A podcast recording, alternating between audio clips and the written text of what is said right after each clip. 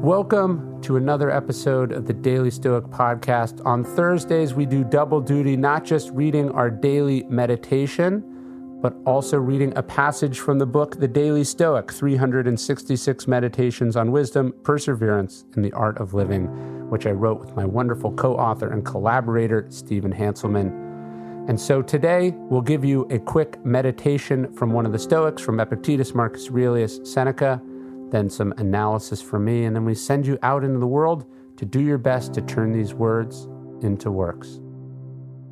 Dell Tech Fest starts now. To thank you for 40 unforgettable years, Dell Technologies is celebrating with anniversary savings on their most popular tech. For a limited time only, save on select next gen PCs like the XPS 13, where you can make the everyday easier with Windows 11. Plus, curate your dream setup with great deals on select monitors, mice, and must have electronics and accessories. When you shop online at Dell.com slash deals, you'll have access to leading edge technology and free shipping on everything. That's Dell.com slash deals.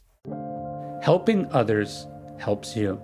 Someone wounds you, and so you want to wound them back with a, a, harsh remark by cutting them out of the next project, by putting the word out about them. Maybe they hold an abhorrent political view and have done something selfish or mean. So you want to punish them, you want to shame them, you want to draw attention to their awfulness to send a message.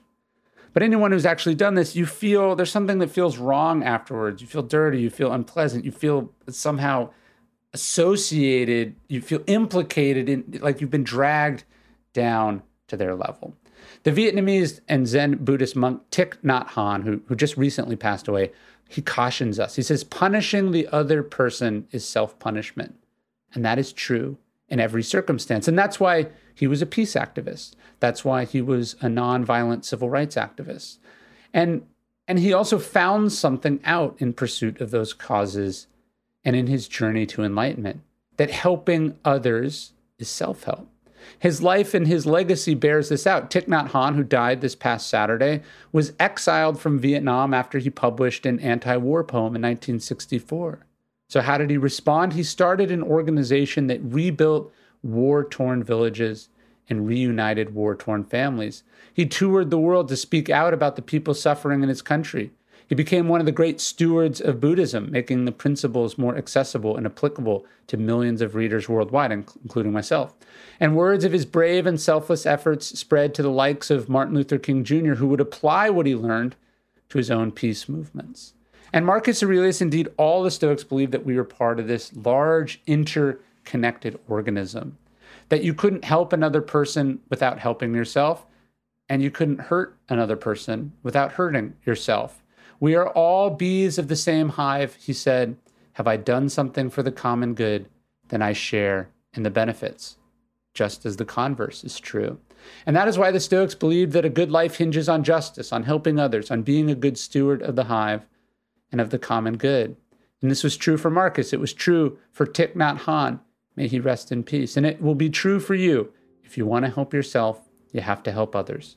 Indeed, this is true in every circumstance. Three areas of training that I'm reading to you today from the Daily Stoic 366 Meditations on Wisdom, Perseverance, and the Art of Living by yours truly and my co author and translator, Stephen Hanselman. You can get signed copies, by the way, in the Daily Stoic store. Over a million copies of the Daily Stoic in print now.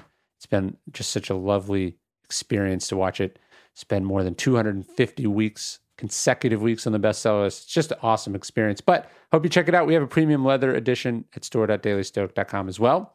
But let's get on with today's reading. There are three areas in which the person who would be wise and good must be trained, Epictetus tells us. The first has to do with desires and aversions that a person may never miss the mark in desires or fall into what repels them. The second has to do with impulses to act and not to act, and more broadly with duty, that a person may not deliberately act for good reasons and not carelessly.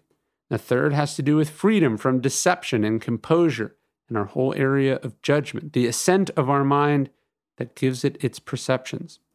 Of these areas, the chief and most urgent has to do with the passions, for strong emotions arise only when we fail in our desires and aversions. That's Epictetus's Discourses 3 2. So today, let's focus on those three areas of training that Epictetus laid out. First, we must consider what we should desire and what we should be averse to, so that we want what is good and avoid what is bad. It's not just enough to listen to your body because our attractions can often lead us astray. Next, we must examine our impulses to act, that is, our motivations. Are we doing things for the right reasons, or do we act because we haven't stopped to think? Or do we believe that we have to do something? And finally, there is our judgment, our ability to see things clearly and properly when we use that great gift we've gotten from nature, our reason. These are three distinct areas of training, but in practice, they are inextricably intertwined.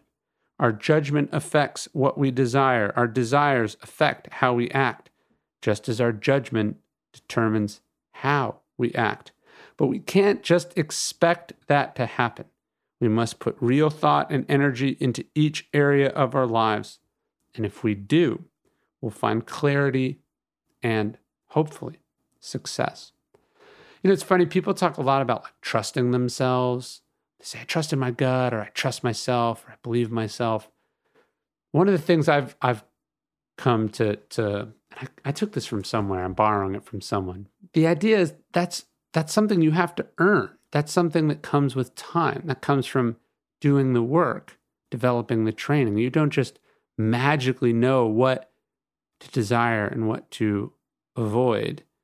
Uh, you don't just magically have the right impulses. You don't magically have good judgment. This is something you cultivate, right? Like even me as as a writer, um, my sense of what is good on the page is not some gift from the muses. It comes from a couple things. It comes from having read very widely. It comes from having interacted with the audience and editors over time. So I've got lots of feedback.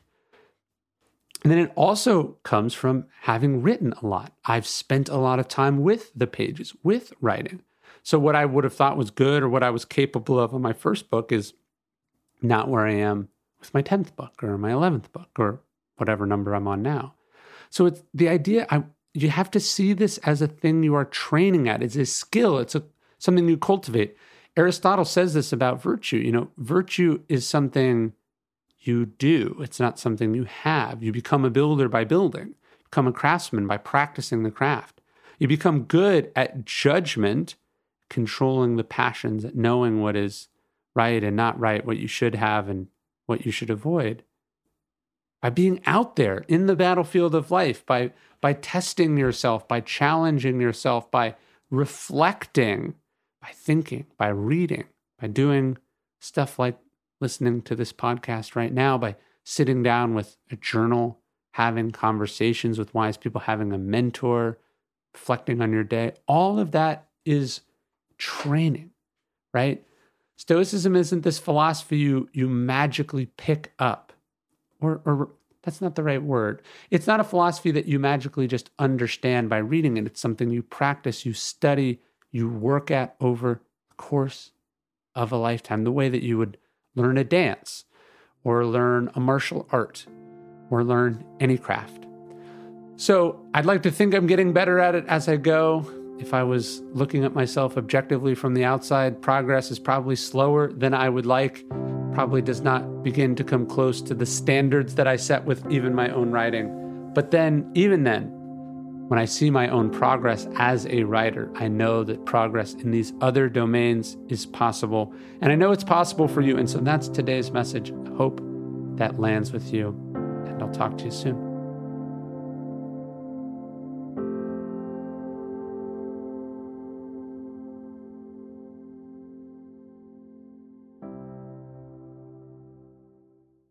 Hey, Prime members, you can listen to the Daily Stoic early and ad free on Amazon Music. Download the Amazon Music app today. Or you can listen early and ad free with Wondery Plus in Apple Podcasts. From Wondery, this is Black History for Real. I'm Francesca Ramsey. And I'm Conscious Lee. What do most people think about when they hear the words Black History? Rosa Parks, Reconstruction, MLK, February, Black History Month. Exactly, exactly. There are so many stories of Black history that we just are not really talking about or thinking about, especially outside of February. And we are about to flip the script on all of that. Because on this show, you're going to hear a little less in August 1492, Columbus sailed the ocean blue. And a little bit more. She is a heroine to some. As a fighter for black rights, she is a villain to others. Follow Black History for Real on the Wondery app or wherever you get your podcasts. Listen everywhere on February 5th, or you can listen early and ad-free on Wondery Plus starting January 29th. Join Wondery Plus on the Wondery app or on Apple Podcasts. In the 1980s, Frank Farian was riding high as a successful German music producer, but he was bored. German pop was formulaic, dull, and oh so white. Frank had bigger dreams, American dreams. He wanted to create the kind of music that would rival larger than life artists like Michael Jackson or Run DMC. So he assembled a hip hop duo, two once in a lifetime talents who were charismatic, full of sex appeal, and phenomenal dancers. The only problem? One very important element was missing, but Frank knew just how to fix that. Wondery's new podcast, Blame It on the Fame, dives into one of pop music's biggest controversies. Milli Vanilli set the world on fire, but when their adoring fans learned about the infamous lip syncing, their downfall was swift and brutal. With exclusive interviews from frontman Fab Morvan and his producers Frank Farian and Ingrid Seguí, this podcast takes a fresh look at the exploitation of two young black artists. Follow Blame It on the Fame wherever you get your podcasts. You can listen to Blame It on the Fame early and ad-free by joining Wondery Plus.